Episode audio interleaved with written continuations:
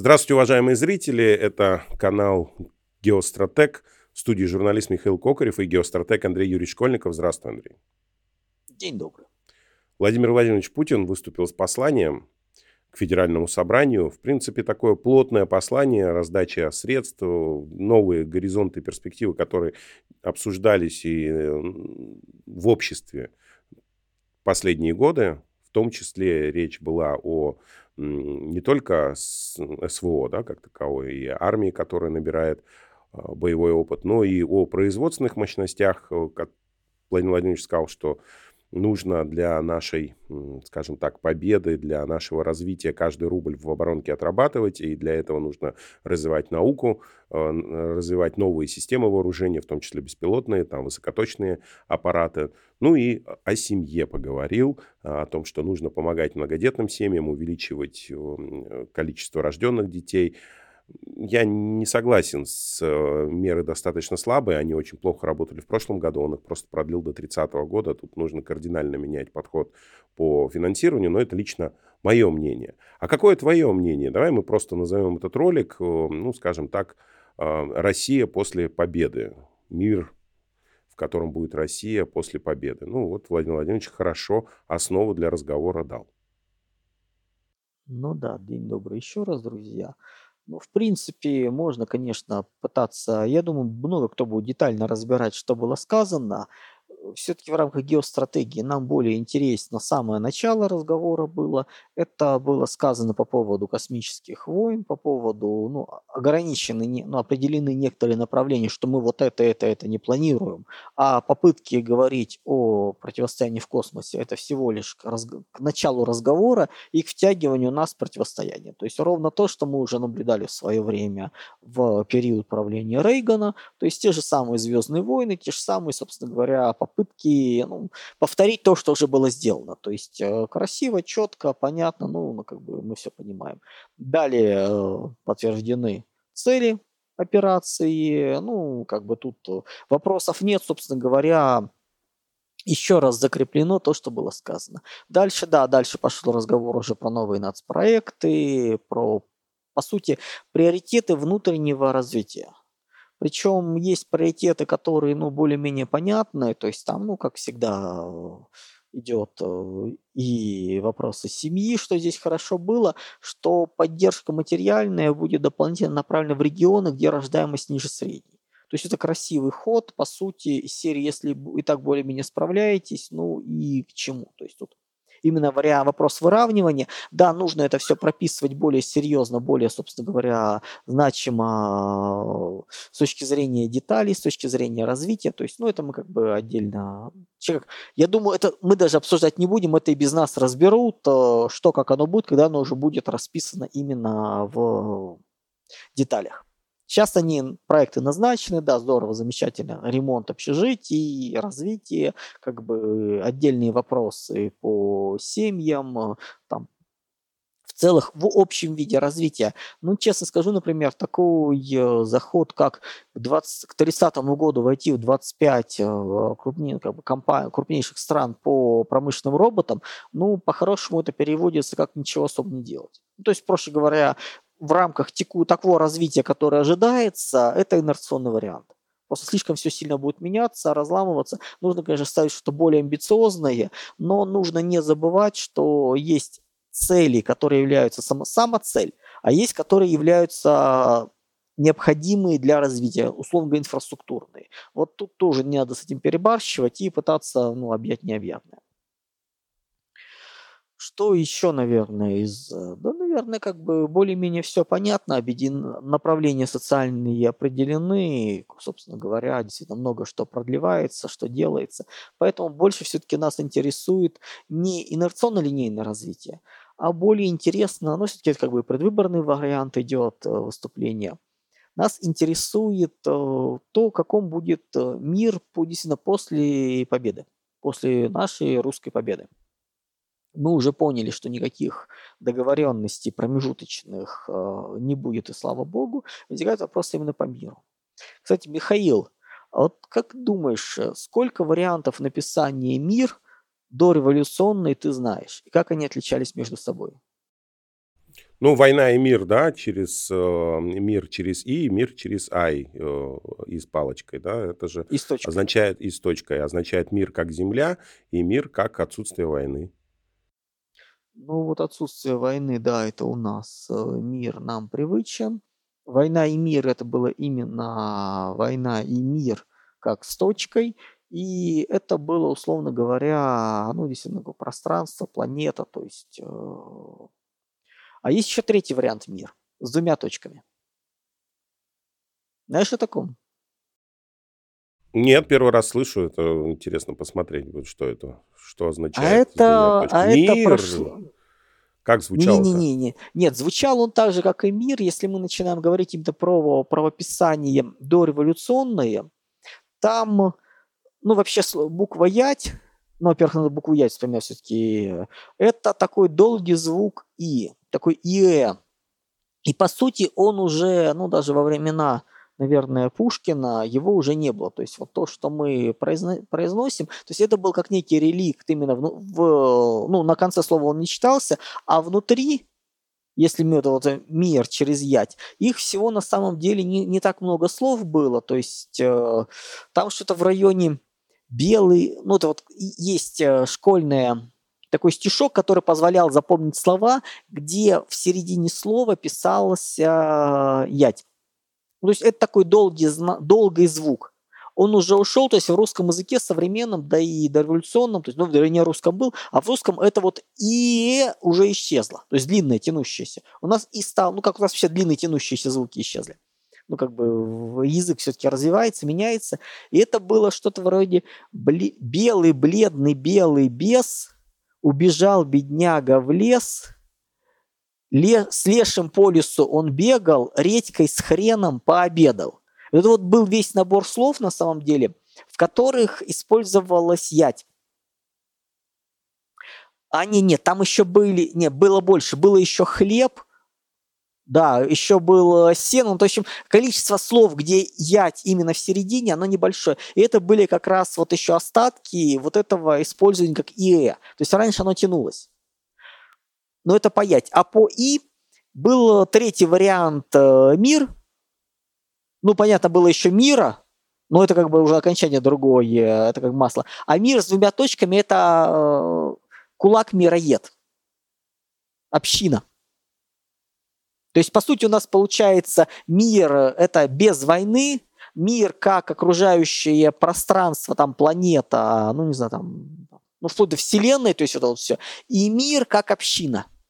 И сейчас у нас это все сошлось. Собственно говоря, кулак мироед это вот этот вот мир э, через написание с двумя точками. Поэтому, когда мы говорим на самом деле о мире русской победы, мы сейчас можем говорить обо всем. И о состоянии каков будет мир как окончание войны, как процесс, и какова будет э, планета, э, ну, мир э, с точки зрения всего человечества после нашей победы. Плюс может говорить о том, какой будет внутренний, на самом деле, вот элементы самоуправления тоже после победы. То есть очень интересно, на самом деле, идет моменты, когда смотреть с точки зрения языка, лингвистики, именно вот для таких вот понимания. Ну, просто слово «мир», оно, ну, я думаю, больше все-таки... Многие слышали, что война и мир, э, она... А хотя, да, вот сейчас даже не уверен. Ну, в общем, изначально война и мир – это именно мир с точкой. То есть это война и вселенная. Война и там планета. То есть вот так это можно понимать. То есть это не наличие войны или отсутствие ее. То есть это более интересно, сложно. Ну вот я открыл сейчас э, словарь, mm-hmm. где как раз три есть этих э, слова и объяснения. Значит, мир через «и» э, состояние без войны, мир через «и» с точкой – это вселенная. Здесь две и с точкой слились, то есть два потока истекают с небес на землю, слились. И мир с двумя точками – это община. Почему именно две точки? Первая точка – истечение от богов, вторая, вторая точка – истечение от предков. То есть объединение имело общую стой, форму стой, стой, стой, или общинную. стой, стой, стой, стой, как... Вот, вот про богов, предков ты уже где-то не там читать взялся. Ну, по крайней мере, объяснение с общиной это, было это, вот это то давай, давай так, что- да, это все-таки, ну, скажем так, эм, не- немно- излишний символизм, э, который все-таки не нужен, он начинает, э, ну, скажем, это очень похоже на более поздние выдумки. Ну, ну, то есть, я, мы да, понимаем про- про- азбуки, просто виде, можно... глаголь, добро, но мы понимаем, что на самом деле, когда это начинает раскладывать, э, то изначальные вещи, и которые были додуманы позже, мы, мягко скажем так, не всегда можем разделить. Вот тут нужно очень аккуратно. То есть э, нужно просто принять, что община для нас это как бы достаточно уже устаревшее понятие для современных нас. Это Да. э, обще- это семья, это общество, в котором мы живем. То есть мир, как э, мир окружающий, вселенная, да, оно же понятное слово. Мир с- без войны, э, и это через «и», да, и с двумя точками это наша семья, наше общество, наш народ, то есть э, люди, которые нас окружают. То есть вот это, в принципе, и есть понимание. Ну, а Ну, там можем боги, так. боги, боги есть предки, да, то есть, ну, в данном случае Бог один, Да, да, а давай предков без, много.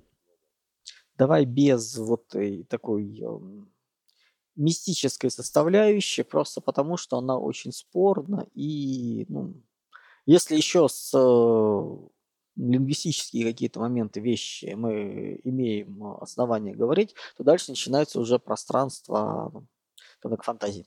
Ну, в общем, община как э, семья, люди, которые нас окружают. Да, до нас Тогда это действительно, да, понятнее, вот, да. да, да, да. Набор слов, который до нас дошел, вот, вот максимум, это вот мы можем вспоминаем кулак мироед. Вот теперь понятно, откуда, что за мироед. Не в том смысле, что он мира ел, например, а мир э, как община, да. То есть это человек, который То есть он уничтожал ростовщик. общину, да. Ростовщик, он да, да. То есть это, по сути, грабил общину. То есть это уже нужно понимать, собственно говоря, почему, например, такая поддержка была изменений в внутренней жизни, это как раз из-за этого. Далее, соответственно, мы действительно вступаем в очень интересный период, когда вот это противостояние закончится. Причем противостояние мы говорим не о том, что сейчас происходит недалеко от наших границ, ну, как бы вот на наших границах, вот это все вот военное вооруженное, это уже более низкий уровень. Мы говорим сейчас о противостоянии, которое идет с Западом, которое для нас принимает формат войны за независимость. И то, что мы сейчас делаем, мы на самом деле решаем долгосрочный стратегический вопрос. Прелесть ситуации заключается в том, что так оно складывается, что те текущие краткосрочные проблемы, которые у нас есть, оказались много меньше, чем можно было ожидать. То есть позиция единая со стороны Запада, она оказалась не поддержана крупными странами не Запада, что, собственно говоря, открыло для нас много возможностей и перспектив. Также нужно четко понимать, что для Запада все не, ну, вот эта борьба не является экзистенциальной, фундаментальной.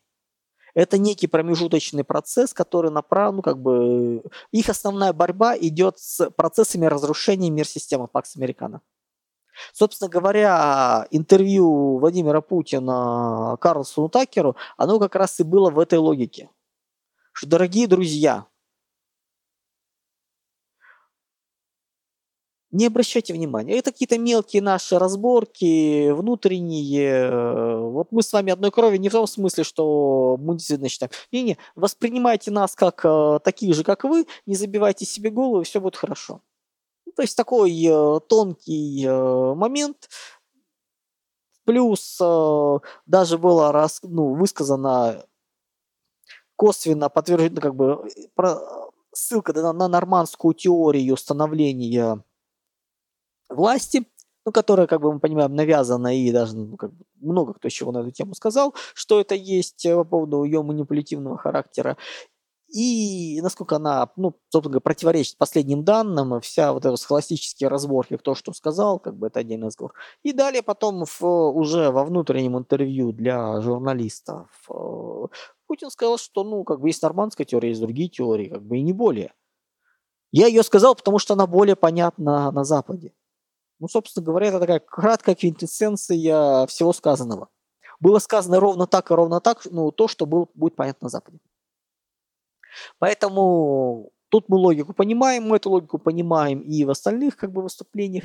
И становится интересно, каков же этот мир, не в том смысле, что мы уже много раз описывали, как это будет, какой будет многополярный мир, какой будет мир панрегионов, собственно говоря, ну, после неудачи многополярного мира. Собственно говоря, то, что говорил Путин на выступлении, оно, ну, последний даже, вот, оно в этой логике идет.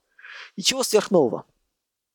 И интересно посмотреть, как у них меняется представление. То есть с начала 22 года все их таблоиды, что там таблоиды, аналитические центры были заполнены чудными статьями, разборками, как они будут жить в мире после победы над Россией. То есть вот по сути они, они это анализировали, разбирали, ковырялись в этих вариантах сценариев. То есть все сценарное поле это было вот из серии тупой еще тупее тупого пытаются представить себе мир и фантазии. Вы, то есть шкура не то, что не убитого медведя, то есть там вообще даже называется намеком, знаете, но они уже делили. Они уже пытались, собственно говоря, в этом всем вот копаться, разбираться в сценарии. И с середины 23 года в аналитических э, центрах вдруг исчезла тематика противостояния. С первых страниц. Улетая на какие-то задние, там, э, триразрядные, чуть ли не блоговые статьи, все. С таблоидов ушло позже. То есть оно в каком-то виде есть, но не более.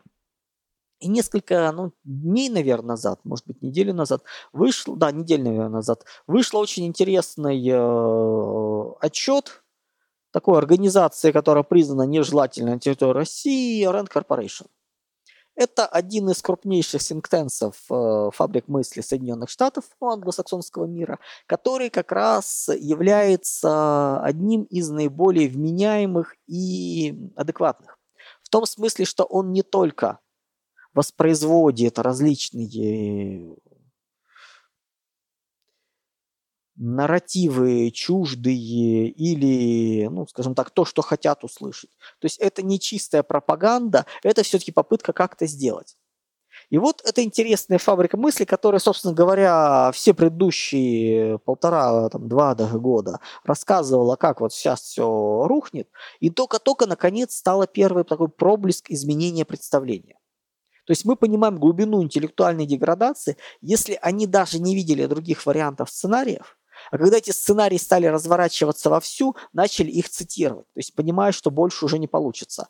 Это э, отчет э, планирования альтернатив, э, оценка, соответственно, для стратегии для США после вот этой войны. И он делает расклад сценариев до 30 года. Ну, что можно сказать? Э, когда начинаешь это все читать, ну, по итогам завершения противостояния, четкое понимание, что это, в принципе, никакого отношения к реальности не имеет. То есть от слова совсем. То есть разговор идет, э, ну, делится на четыре сценария. Основное деление – это менее благоприятный и более благоприятный сценарий для завершения военного конфликта для Запада. Но если говорить в тех же терминах, э, ну, как бы менее более благоприятный, то вот реально у них выбор между неблагоприятной и очень неблагоприятной. Но они боятся об этом говорить. То есть вот все, что там написано, дальше начинается, будет ли Америка более жесткую политику или более мягкую вести, как бы там четыре сценария, что-то анализируются, какие-то расклады, но получается ересь. Поскольку нет варианта менее благоприятного для выбора. Есть вариант или неблагоприятный, или очень неблагоприятный. То есть не выдают два, которые есть, а другие абсолютно вот варианты туда уходящие в очень неблагоприятно. Но они анализируют то, что называется могут. И если вот этот отчет взять, просто вот как вот он есть, и перенести его в 2014 год, на 10 лет назад, то есть после первого Минска, это, знаете, становится замечательным интересным, точным и глубоким отчетом. Но для 2014 года. То есть мы понимаем полное непонимание происходящего в России, полное непонимание процессов и невозможность адекватно оценить. И возникает вопрос, они реально не видят этого или просто боятся сказать? Они реально не могут сказать, что им нужно описывать мир, где Россия выиграла, а Запад, по сути, проиграл в войне за независимость, а не вообще, что им нужно как-то отгораживать Россию от остального мира глобального, чтобы, грубо говоря, она его не отравляла, дать ей возможность заниматься своими вопросами и продолжать как-то эти фиксировать убытки. Этого даже близко нету. Они продолжают разбирать вариант, которых уже нету. Начинаются разговоры про сдерживание, про вооружение киевского режима максимально. То есть много чего интересного, но оно нереально. В принципе, нереально, недостижимо. Ну, это примерно то же самое, как тут э, чудная э, организация Rain Metal, э, ну, крупнейший производитель вооружения в Европе, как для понимания раз ну, на порядок меньше, чем Lockheed Martin. Ну, понятно, с Бонгом также примерно, где-то порядок меньше. Для понимания масштабов. То есть основной ВПК Запада – это Америка. Собственно говоря, когда выступает советник Трампа неофициальный и говорит, что, дорогие друзья, надо бы будет разделить НАТО на НАТО двух скоростей, те, кто платит 2% в бюджет, и те, кто не платит 2% в бюджет. То есть две трети, грубо говоря, стран не платят 2%. Причем не просто тратят на военную, а, желательно, а, а, а тратят на военную бюджет еще и в Соединенных Штатах. Ну, то есть, грубо говоря, такая поддержка отечественного производителя. Вот тех, кто не тратит, соответственно, это вторая вот, вот волна, и с ними никто еще делать не будет. Их не защищать, не слушать, то есть как бы это вот, вот недостойный. Ну, то есть такой фильтр, мы понимаем, что это открытие окна Эвертона. Это, собственно говоря, очередное подвижение к тому, чтобы попрощаться с НАТО в Европе и все внимание в Восточную Азию. И вот эта неготовность принятия, она очень интересна. То есть, по сути, они только сейчас пришли к тем выводам, которые нужно было делать 10 лет назад. Как медленно они развиваются. Но через какое-то время они осознают, я думаю, и реаль 24 года – Проблема только к тому, что ситуация для них ухудшится к тому моменту. Поскольку ломается международная система, кризис, катастрофа, это все происходит. То есть куча кризисов, идущих в катастрофу. Но впечатление такое, что аналитики начали потихоньку готовить население и руководство к необходимости признания неудачи и фиксирования убытков. И у нас это понимают. И даже обещают не сильно злобствовать. По-хорошему, Соединенным Штатам давно надо было признать э, нашу независимость от них и не трогать. Это было бы даже лучше, поскольку мы по традиции умеем воевать, э, но мир мы не всегда выигрываем. Вот смягчение позиций очень серьезно бы, ну, как бы привело бы к тому, что мы опять начали возвращать и, сращ... и сращивать утерянные связи. Ну вот представьте себе, сейчас вопрос решается, и можно опять поставлять газ в Европу. Да, северные потоки, э, три линии уничтожены ветки, но одна работает, одна возможна. Далее, соответственно, через э, вот, украинскую ГТС. Это тоже возможно. И это бы сейчас опять и началось бы лоббирование, а давайте будем запускать, а давайте будем делать. То есть тут тоже нужно понимать. Далее. Если для России все происходящее, происходящий конфликт, он не является сверхпринципиальным, мы как бы ну, четко показали, что в этих условиях мы тоже можем развиваться, мы можем меняться, причем мы меняемся вовсю. Не как вот, вот подряд, а вот по-новому. Текущие долгосрочные проблемы решаемы. У Запада ситуация хуже. Они наоборот – несут потери и сейчас, и в будущем. То есть то, что эта ситуация висит, осложняет им борьбу с Китаем. 25-26 год принятия принципиальных решений, они еще не разобрались в Европе, они еще не зафиксировали результат здесь, и шансов на фиксацию нету. И чем дольше, тем тяжелее. То есть получается, что затягивая, они стратегически проигрывают. То есть они не запускают ничего нового сильного, противятся тому, что есть, и не развиваются. Это тоже очень важно. Далее мы подходим к тому вопросу, все же, что это будет за мир. Но первое, что нужно понимать, что э, просто так, конечно, сдавать они не будут, но и поддерживать тоже они не могут. Собственно говоря, разговоры по поводу космической опасности, попытки разговаривать, попытки что-то там, э, где-то начать беседу. И очень хорошо, что Владимир Путин э, подсветил именно в этом ракурсе. Ну, что нет оснований для беседы. Не придумывайте. Собственно говоря, выкидывать из повестки они это все будут, плюс мы должны понимать, что для положения военных действий нужны не деньги, нужны, собственно, военные ресурсы, люди обученные и много еще чего. Ничего этого даже близко нет. В принципе, сейчас они могут под это дело, скажем так, очень серьезную ситуацию поменять. Давай не забывать, что мир на самом деле очень хрупкий. Мы сейчас на фондовых рынках наблюдаем, э, ну, по-моему, не имеющую аналогов картину роста, раскрутки. Сначала это вот, помните, куча лет назад еще я рассказывал, что когда все будет падать, будут создавать эм, оазисы временные, куда будут заманивать, объясняя, что все вокруг развалится, упадет, а здесь нет, все забегают сюда, а потом это тоже падает. Вот очень похоже, что сейчас через цифру, через э, вот раскрутку рынков как раз создают некий оазис, который якобы будет расти, который грохнется. То есть это поспекулировать периодически можно, но не более. Плюс очень важно еще понять, когда это все будет ломаться. До выборов или после. Кого сделают крайним? Текущего президента или э, на голову будущего это все вывалит. Все это счастье. И этого будем смотреть конкретную траекторию. Поэтому ждать, на самом деле, быстрого завершения всего и вся не стоит. Но стратегические решения, думаю, будут приняты, ну, это, собственно говоря, в отношении Китая, 25-26 год, все остальное будет вторично. И у западных аналитиков вариант неблагоприятного развития просто не просматривается. А он уже перед нами, он уже догоняет нас, он уже идет. Мы говорим о многополярном мире. И где-то до 27 года мы будем основную парадигму многополярного мира везде говорить. Как аналог глобализации – и будет строиться, разговариваться, будут создаваться всевозможные красивые картинки под это. Соглашения, договоренности. Но реально выполнить это все не получится. Про многополярный мир, конечно, много разговаривали, про мир панрегионов, вот, вот мы туда идем. Что важно для России?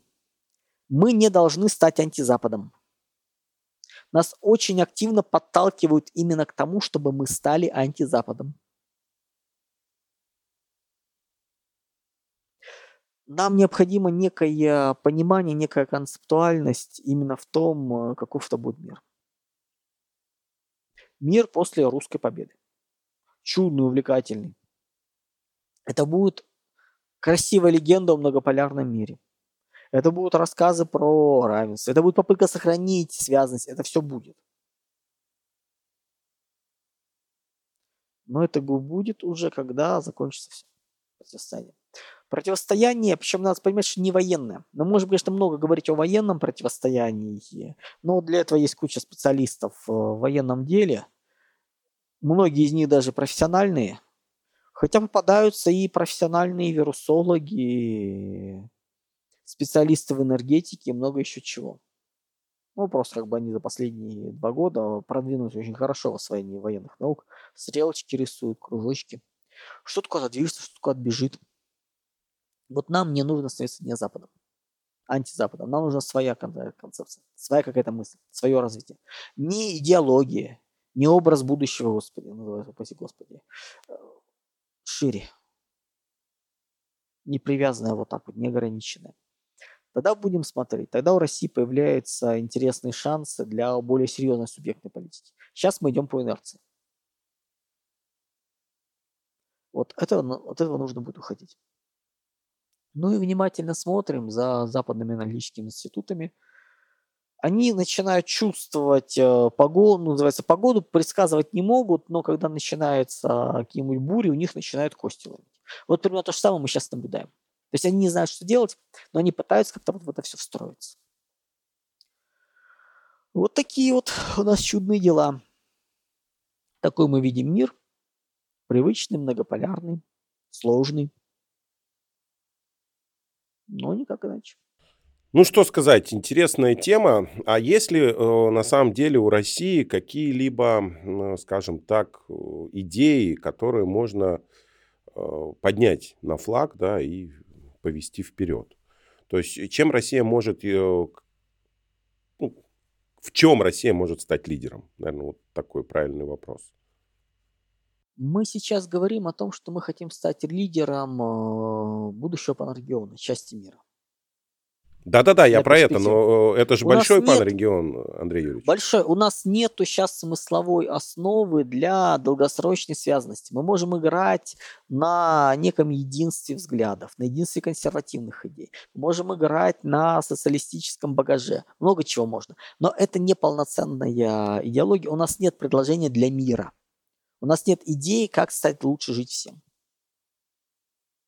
И не надо их сейчас на, по ходу придумывать, пока мы не начнем понимать себя, пока у нас не начнет сформироваться идеология, вот такой упрощенный вариант мы тоже не создадим. Он должен быть естественным, а не гадать, как оно будет. Тогда эм, каким образом мы сможем вокруг себя создать панрегион? Только потому что, ну, то есть, только благодаря прошлым заслугам? Или чем-то еще? То есть, или нашим ресурсам? Ключевой вопрос – безопасность. Мы даем странам, народам безопасность. От хаоса, защиту внешнюю, плюс, э, ну, скажем так, это не будет одностороннее движение, как было во времена Советского Союза, когда мы помогали не понять кому нет. Это будет четко, поэтому даже сейчас уже по различным, э, скажем так, э, столкновениям, противоречиям с союзниками, условно, наблюдаем, как это происходит. Вы не хотите делать, как мы говорим, как мы подсказываем? Ну хорошо, мы это запомнили. Поставили на контроль, посмотрите, что будет дальше, как быстро вы это выдержите. Вот так. Плюс э, панрегион это все-таки связанность э, еще и экономическая, и технологическая, и много чего. То есть нам по-хорошему нужно сейчас запускать проекты развития, проекты локализации для всего мира. Вот локализация здесь сейчас. Вот от этого идем, от этого и смотрим. Спасибо, Андрей Юрьевич. Ну вот э, закончилось послание Владимира Владимировича, и мы немножко дополним наш сегодняшний разговор, потому что мы писали еще третья часть э, послания не была завершена, но нужно было записываться, потому что много дел на сегодня. И вот э, что хочется отметить из третьей части, это помощь техникумам, колледжам, ну то есть рабочие профессии, развитие рабочих профессий. Владимир Владимирович ставит задачу, чтобы мы вошли в э, число 25 э, стран лидеров по робототехнике. Это классно, да, он будет Бу- профориентация Надо молодежи. бу- более, более, скажем так, опережающими темпами идти. Ну, 25 это, это мало. Более амбициозные цели должны быть. Э, Что-то как-то очень не спеша. Ну, вот так Ну, как сказать, если посмотреть, я буквально на днях смотрел э, статистику финансирования российской космической отрасли, и она продолжает снижаться, и там А почему? Сейчас вот озвучена программа о создании интернета космического, там более сотни миллиардов туда Будем ли мы это создавать послали. на основе э, специальной российской космической отрасли, или это будет а, Нет, отдельная нет, нет, какая-нибудь а по-другому госструктура? не получится. Нет, нет, а по-другому не получится. По-хорошему нам нужно запускать конвейер по штампованию малых спутников. Потому что то, что есть у нас сейчас, это большое, тяжелое на века условно, ну, говоря там по функционалу. А это что-то более мелкое, расходники, это другой немного подход. И вот их нужно массово засеивать окружающее пространство, собственно говоря. Тут начались э, по поводу космических войн забавные вещи из серии. Как их можно сбивать? Ну как? Возьмите бомбу большую, долбаните, э, выше атмосферы, и туда магнитное поле защитит, а все, что там летало наверху, можете попрощаться. Ну, тоже вариант, елки-палки. В конце концов, прорабатывать тоже надо. Но по-хорошему нет. Направление понятно, направление движется, они... ну, слова сказаны хорошие, движение есть, посмотрим, куча нас проектов организовано. Кстати, из забавного, тут э, интересные были тоже аналитические статьи, просовал сейчас э, несколько дней назад, по геополитике, геостратегии, где фактически, по-моему, ЦРУ, ну, со ссылками на ЦРУ, рассказывало, что они создали 12 баз э, рядом с российскими границами на территории вот, вот, там, украинской тогда еще активно с 2014 года государство участвовало, причем так признали с 2014, судя по всему, много раньше начали все это делать. И вот читая это, у меня сложилось такое впечатление, что ЦРУ против выделения 60 миллиардов э, долларов э, Киеву. Причем аргументация вот такая просматривающаяся была примерно такая же. Ребят, а зачем вы выделяете такие деньги Пентагону? Давайте лучше вернемся к э, спецоперациям э, разведки, и вы эти деньги будете выделять нам. Мы же лучше собаки, как вот в мультфильме. То есть там уже на самом деле интересно, и надо будет посмотреть развитие событий, поскольку вопросы выделения бюджетов, они вечные. И, судя по всему, эстеблишмент американский и разведки начали уставать от того, что деньги ходят мимо них. Это тоже забавно. Еще Владимир Путин отметил э, то, что выделяет э, на новый нацпроект экономика данных, да, то есть цифровая экономика. Он говорит, что 700 миллиардов рублей на начальном этапе, которые будут выделены, это улучшит э, управление страной. Я так понимаю, все-таки немножечко мы движемся к цифровому планированию, о котором ну, та же Ведута постоянно рассказывает. Или это все-таки просто развиваем цифровые возможности страны? При автоматизации хаоса получается автоматизированный хаос. Ну, планирование хаоса, это его тоже нужно планировать. Что... Это получается автоматизированный, э, непрогнозируемый, но спланированный хаос. Вот такой вариант устраивает? Ну, ни о чем. Мы можем говорить об инфраструктуре. Причем надо посмотреть, что там в составе. Условно говоря, у нас есть более важный момент – микроэлектроника. Нам нужна локализация микроэлектроники, хотя бы там, ну, не знаю, ну, ну, может, до, до 80 нанометров, может, даже хорошо бы и поменьше, ну, как бы более вниз пойти. То есть нам это нужно. Если локализация микроэлектроники будет называться вот этим вот чудными там данные и прочее, прочее, я двумя руками за. Поскольку производство железа для всего этого нужно. Просто с точки зрения стратегических целей. Поэтому давай подождем все-таки, что будет конкретно в этом проекте, поскольку если это будет локализация именно с точки зрения производственных мощностей микроэлектроники и связанного с ней, да, замечательно. Вот по логике я бы, наверное, так и назвал. Ну, вроде бы как, э, как в свое время большие крупные корпорации создавали, чтобы сделать их, ну, формально их называли, прописывали, якобы как аналоги больших компаний западных, вот мы сейчас сделаем компанию большую, а потом ее приватизируем и ведем на IPO. Ну, как понимаешь, никто ничего не приватизировал, никакое IPO не повел.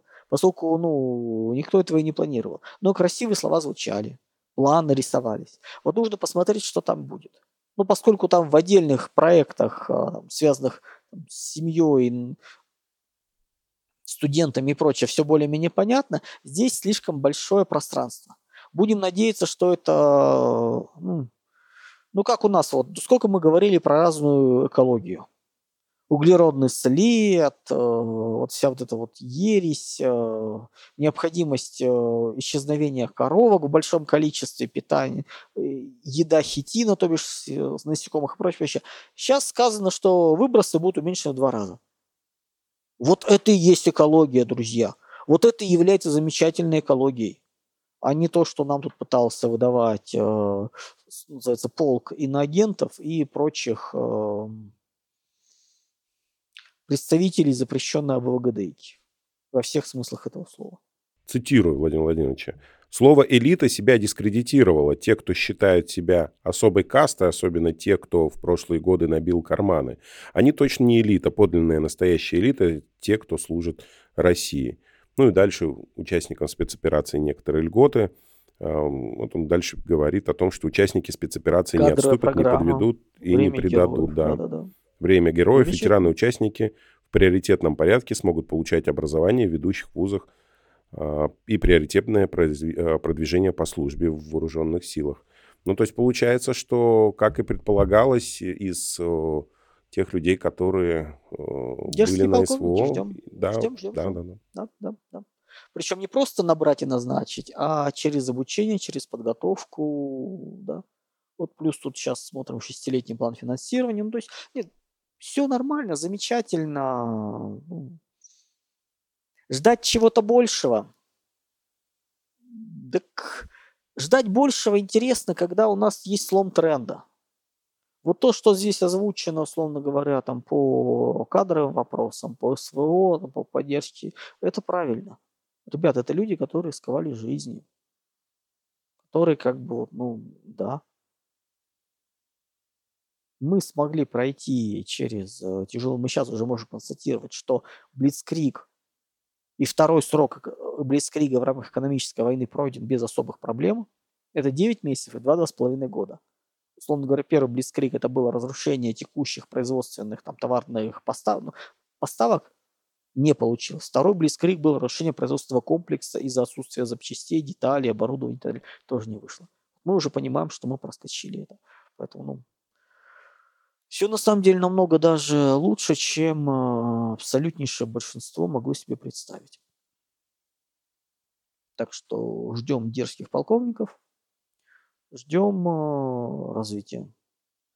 Ну, будем надеяться, тут еще, не, не, еще, как я понимаю, послание продолжается не до конца дошло. Ну, как правило, такие вещи, все серьезные, говорятся чуть позже. Так что все нормально.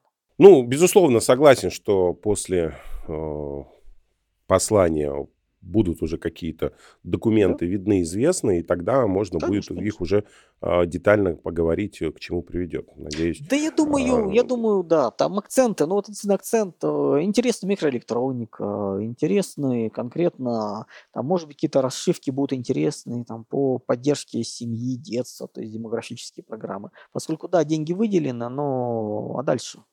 На что конкретно, как это будет, э, ну, собственно говоря, все, трансляция закончилась. Да, называется. В текстовом режиме и досмотрели до конца. Так что нет, все нормально, я думаю. Все будет очень даже хорошо. Спасибо большое, Андрей Юрьевич. Благодарю зрителей за то, что смотрели. Распространяйте это видео, подписывайтесь на телеграм-канал Геостратег, ссылочка в описании. До скорых да, основное, встреч. основное общение, да, через телеграм-канал идет. Как единственное общение, нигде более я не читаю, просто времени да, друзья, всего доброго. До скорых встреч.